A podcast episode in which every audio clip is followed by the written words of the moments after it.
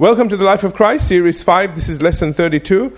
We're going to pick up on page 18. I should have read one more statement, but never mind. so, the last statement I left you with was the reason. Remember, again, we, we, we talked about the fact that if there was a, a manuscript that was copied and just one jot or tittle was left out, that would just destroy the whole thing.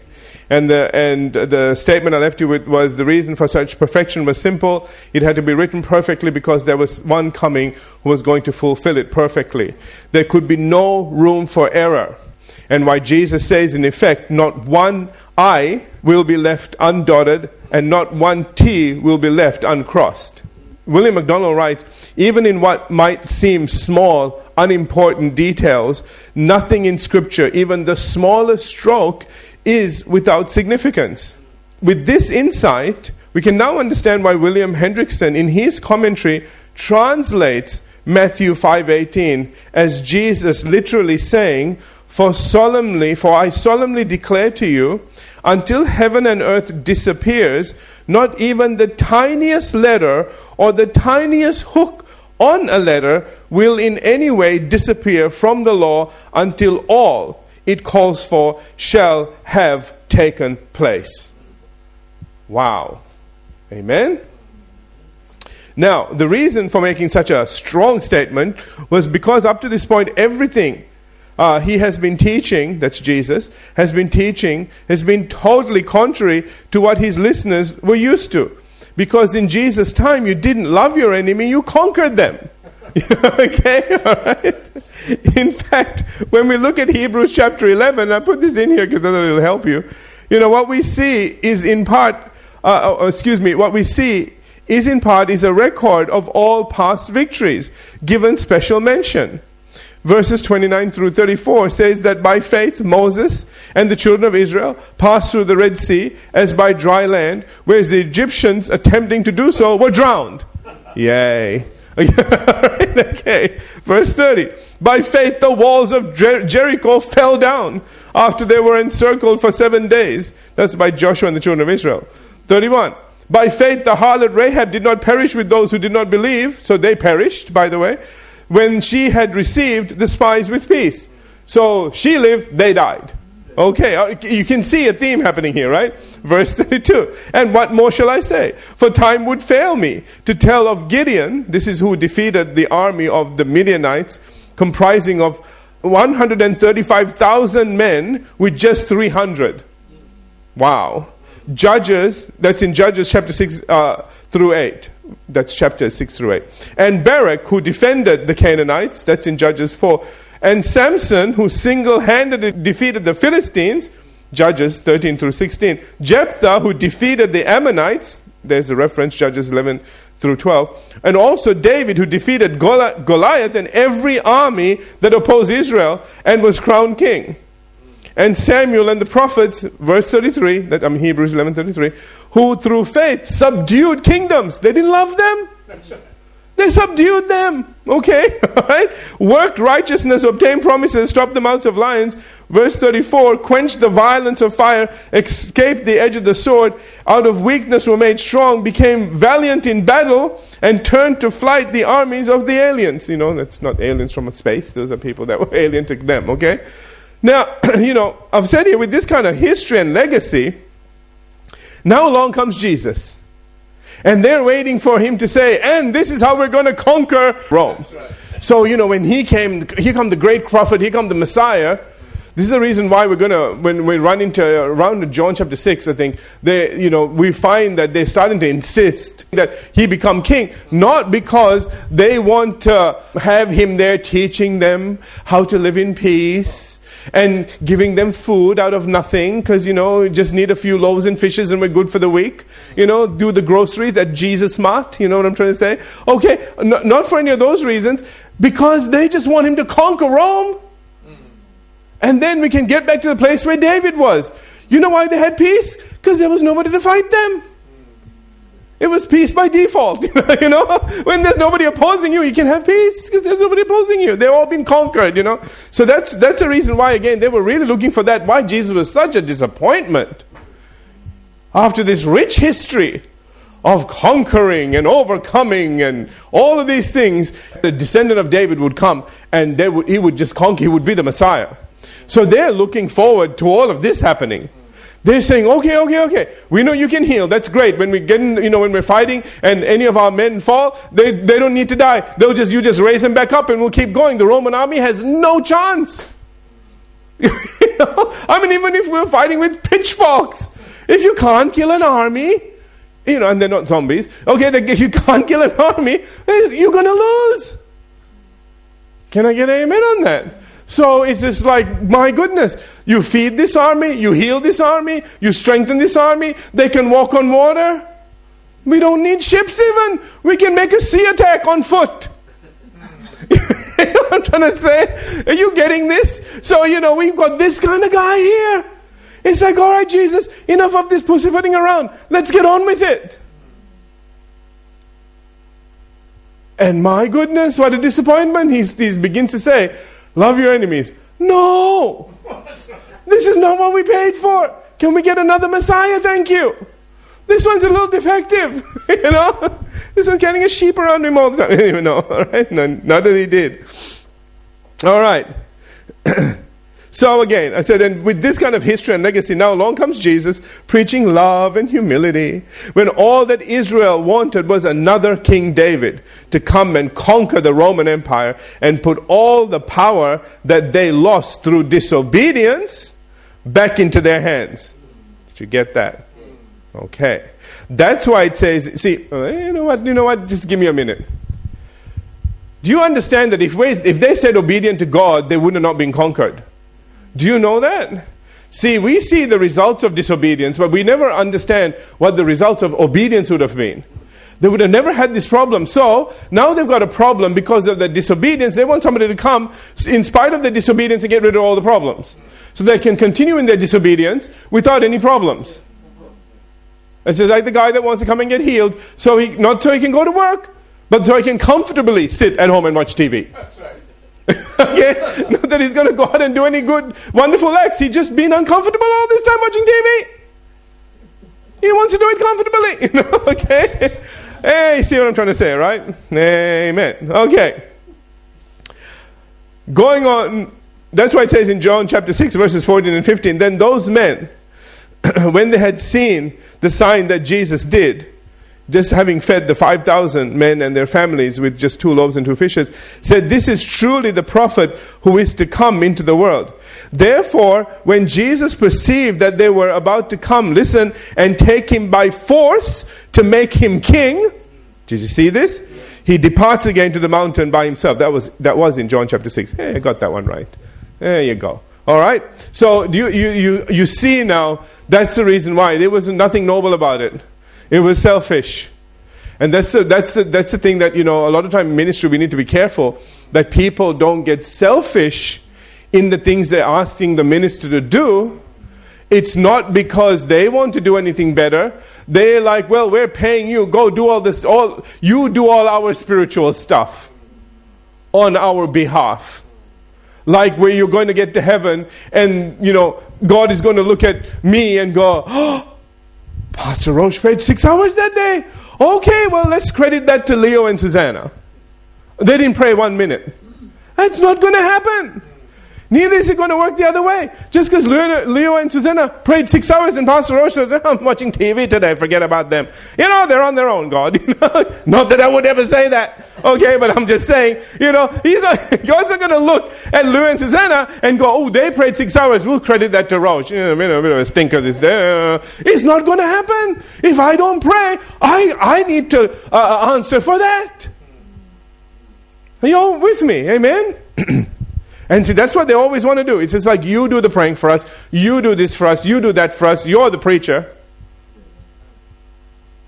But isn't it, isn't it sad? They never understand, and God said, I have made you kings and priests unto God. Every single person in the body of Christ, which is why he says, You are now seated at the right hand of God.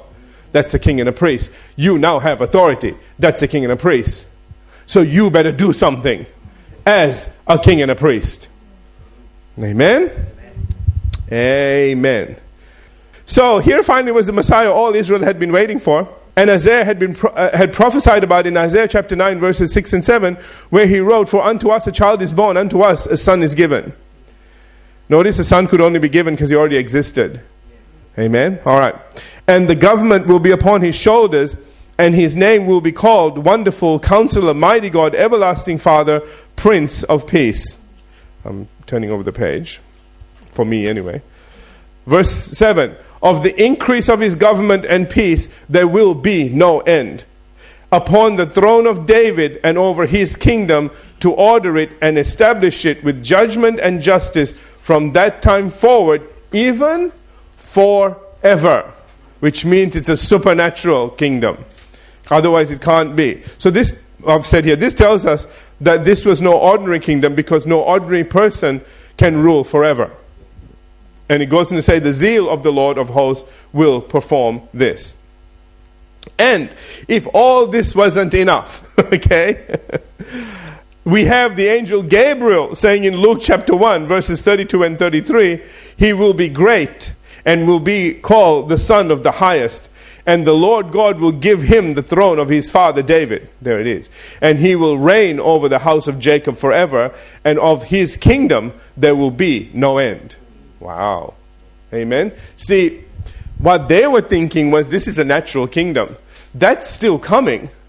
But remember again that he came, he brought the kingdom of God into this earth. Remember that? And they said, the people will be saying, Where is the kingdom? Is it here? Is it there? And he said, The kingdom is in you. So, what he brought was a kingdom that we would carry within ourselves, and as a group, we would become. See, that's the kind of real estate that God's looking at. It isn't the physical land, it's as we come together, it grows. The kingdom grows with more people. So every time somebody gets saved and comes into the kingdom, the kingdom has grown. And the, the thing is, not all the kingdom is here, some of it is in heaven. Listen, some of those that have got saved are in heaven now, and they're a part of that kingdom. And so that's why we can, you know, if we put it all together, it would be so much bigger than this planet. Do you understand? Because so many have gone on before us, and they're all part of that kingdom. That's why Jesus said, This kingdom is not of this earth. My kingdom is not of this earth. Remember when he was being questioned? Anyway, I, I won't go into that because that's a whole other bunch of stuff. Anyway, let's get back to this. So, with all this prophecy, which Jesus himself said that he, came, he had come to fulfill, nobody could understand why he was constantly carrying on about love and peace and forgiveness. All they wanted was for him to get on with it and conquer Rome, overthrow the government, set up his everlasting kingdom, and then they would be happy to talk about all this love and peace and forgiveness business once they were in control of Rome and all of its empire, all right? Sadly, this was what the problem was. They had failed to see and understand that Isaiah had also gone on to say through prophecy, and we'll read in Isaiah chapter 53 now. See, people, I told you, you know, people are our favorite word people, not all the word. Here's the rest of the word, okay? In verse 4, reading through to verse 7. Surely he has borne our griefs and carried our sorrows. Yet we, didn't, we did esteem him stricken, smitten by God, and afflicted. That was on the cross, okay? But he was wounded for our transgressions because of our sin. Okay? He was bruised for our iniquities. The chastisement or punishment for our peace was upon him. So the price for our peace was upon him. This is the reason why he could give us peace because he paid for it. Okay? And he goes on to say, and by his stripes we are healed. That's the reason why we can have healing because he bore that punishment for us to receive our healing. Wow. So he paid lots of prices that day. And like I said, it didn't end on the cross, okay? Verse 6 All we like sheep have gone astray. We have turned everyone to his own way, and the Lord has laid on him the iniquity of us all. So, for all of our misconduct, for all the times that we went astray and we just decided we don't have nothing to do with this, or we really, you know, knowingly did something wrong. Can we put our hand up here? Okay, three times when you knew it was wrong, but you did it anyway. Hello, okay, you repented later, but you knew that point in time, you, you, know. And but then there are also the things that you just didn't know. And somebody says, you know, you hurt me, and you go, oh, I didn't mean to. I'm so sorry. There were those times as well. All of that is sin. No or don't know, it's still sin. Are you all with me? Amen? You, you, you see the reality of this when you're driving in a car and suddenly you see lights behind you and they pull you over and you go, What? And they say, You were doing 70 in the 60K zone. I didn't know. Well, too bad. You're still getting the ticket. you know, the I didn't know part doesn't excuse you. You're still getting penalized for the sin. Are you all with me? And that's the same way with us. Whether we know it or not, we still get penalized for it. And so he died for all of it. This is incredible, okay? That's what he's saying. That's what it says. And the Lord has laid on him the iniquity of us all. Verse 7 He was oppressed and he was afflicted, yet he opened not his mouth. You know what that tells us? He didn't say, I don't deserve this. This is not fair. Why should I have to bear all of this? I did nothing wrong. Do you understand? He just took it all. Because he saw all of our faces. And he said, I'm doing this for you. Wow. Amen. He says it says he was led as a lamb to slaughter, and as a sheep before its shearers is silent, so he opened not his mouth. Amen. In fact, see, and let me just stop here. This is what they didn't see. This is what they didn't want to acknowledge. This is what they kept pushing aside and saying, We don't want to know that part. But this had to be done before he could be the conqueror. This had to be done so that we could be redeemed. This could be this needed to be done so that we could come back with him when he conquered. And he wouldn't be alone when he came back. Hallelujah. We'll get to all that when we get to end times because that's all a part of his life, isn't it? Amen. All right. Uh, hopefully Jesus won't come first. Okay. Uh, I'm still negotiating with him. Just wait, wait till I get to the end, the last thing, then you can take us all out. you know? All right. In fact, it was in relation to this that uh, John the Baptist said in John 129, Behold, the Lamb of God. He didn't say, he didn't say the Lion of Judah that has come to overthrow Rome. He said, Behold, the Lamb of God that takes away the sin of the world. Hallelujah. This is not what the people wanted, but it was what they desperately needed and sadly didn't know it. So we can now fully understand why Jesus had to say again in Matthew chapter 5 and verse 17 Do not think that I came to destroy the law, of the prophets. I did not come to destroy, but to fulfill. Amen. Notice again how this verse makes reference both to the law and the prophets. In other words, as we mentioned earlier in passing, that meant that Jesus not only fulfilled all the law, but all the prophets and their prophecies about him as well. See, that's the thing about Jesus. They said all of these things were going to happen. Now, let me just let me just share something with you very quickly. In Jesus' life, he was alive before he came. Listen now, okay?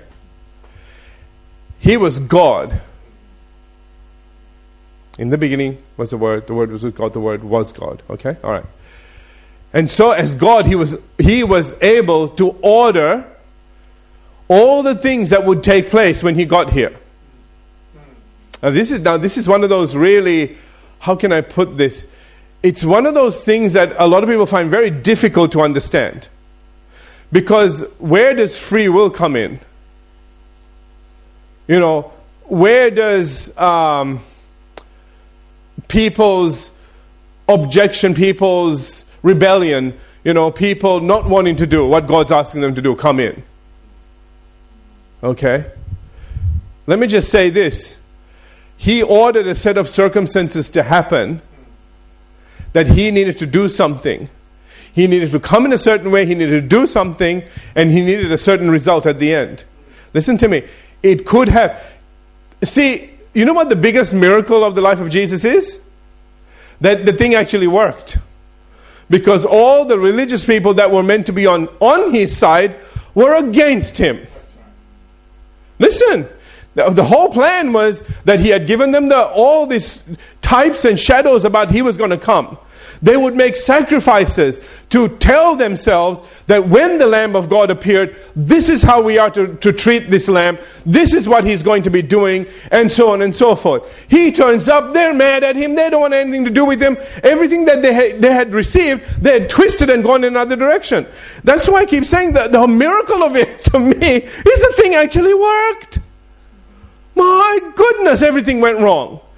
Eh, you know the, the old saying, if it could go wrong, it will go wrong? It did.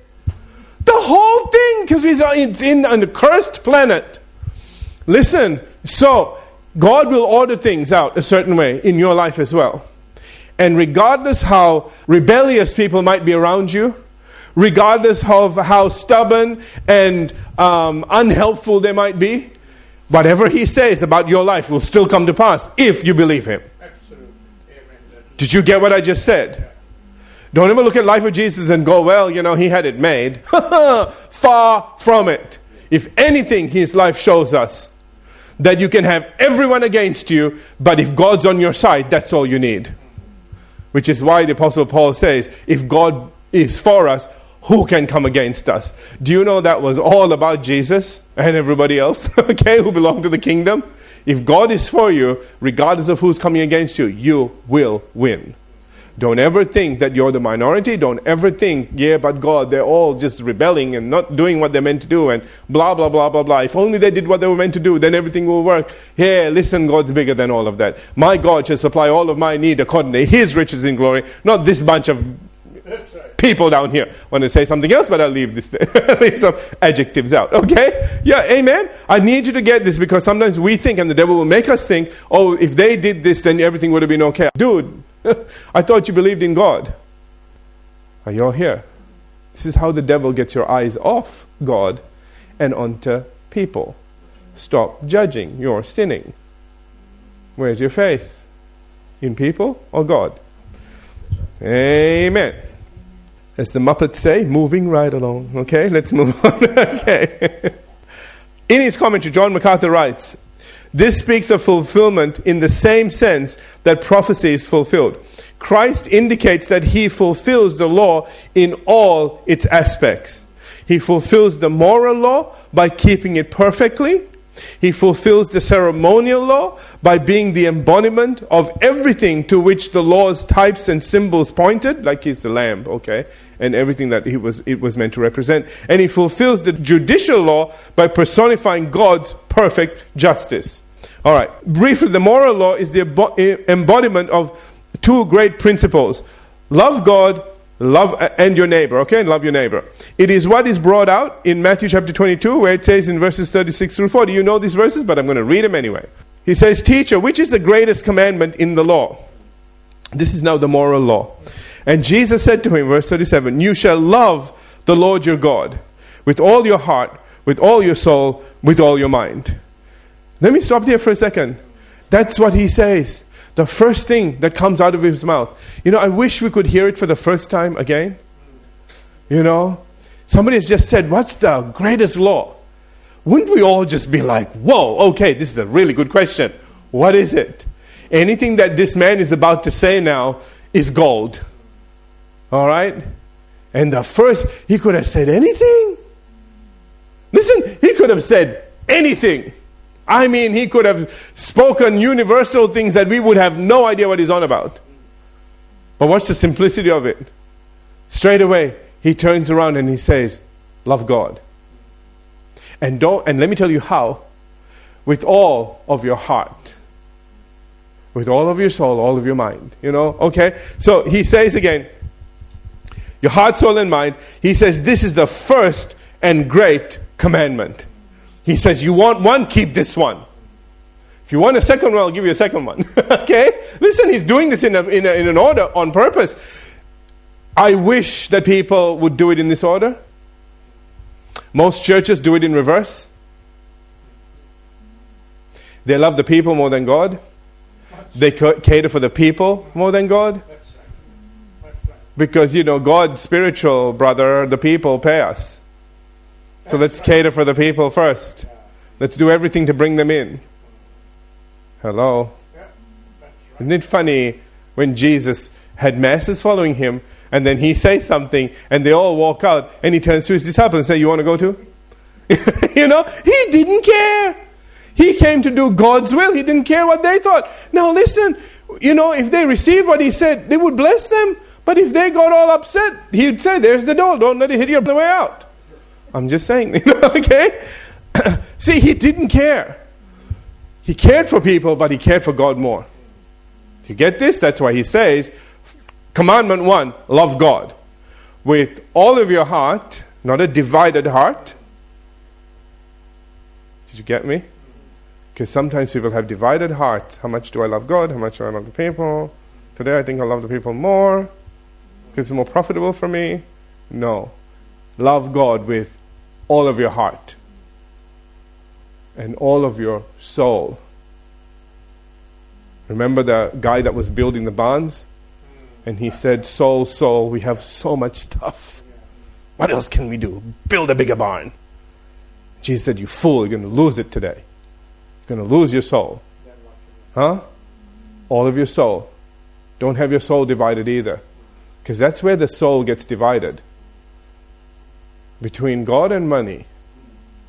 Hmm? And with all of your mind. In other words, keep your mind stayed on Him. Don't be double minded. And then, so, and he says, this is the first and great commandment, verse 39. He says, and the second is like it you shall love your neighbor as yourself. See, a lot of people will do a lot of stuff for them, but they won't do it for their neighbor. You know, brother, uh, you, you know, I take care of number one, you know, me. The old, what's in it for me? I want the biggest piece of the pie. They can have leftovers. Hello? In all areas of life. Are you all with me? So Jesus says, uh, love your neighbor as yourself. What would, how many excuses do you make for yourself to do something? I, know I don't have the money, but I really like that. I'll just get it. We'll, fix, we'll, we'll do it on credit. Somebody else asks, Oh, sorry, brother, I don't have the money for that. anyway, okay? You know, I, I've said this before. You'll always, you'll always find a way when it's important to you. You always will. It's just a thing. Amen. And so he says, verse 40, he says, On these two commandments hang all the law and the prophets. I think this is incredible because he says, Listen, you do these two things and it will take care of all, not the law, but all the prophets and all the stuff that the rabbis are building on top of all of it. Hello? Because it's got so confusing, you guys don't know what to do anymore. Let me give you two. For their 6,000 or whatever, let me give you two. Love God in this way, all your heart, your soul, your mind. Love your neighbor as yourself. That'll take care of everything. Amen. Amen. Jesus kept both these commandments perfectly and was therefore, oh, we ran out of time, and was therefore sinless throughout his entire life and ministry. In fact, not only did Jesus keep the moral law perfectly, but he also fulfilled judicial and civil laws perfectly as well. We are going to pick this up next week. Hallelujah. Okay. Let's pray and conclude for tonight. Thank you, Lord, for this time together. We thank you, Father, for everything that we have learned. And we thank you, God, that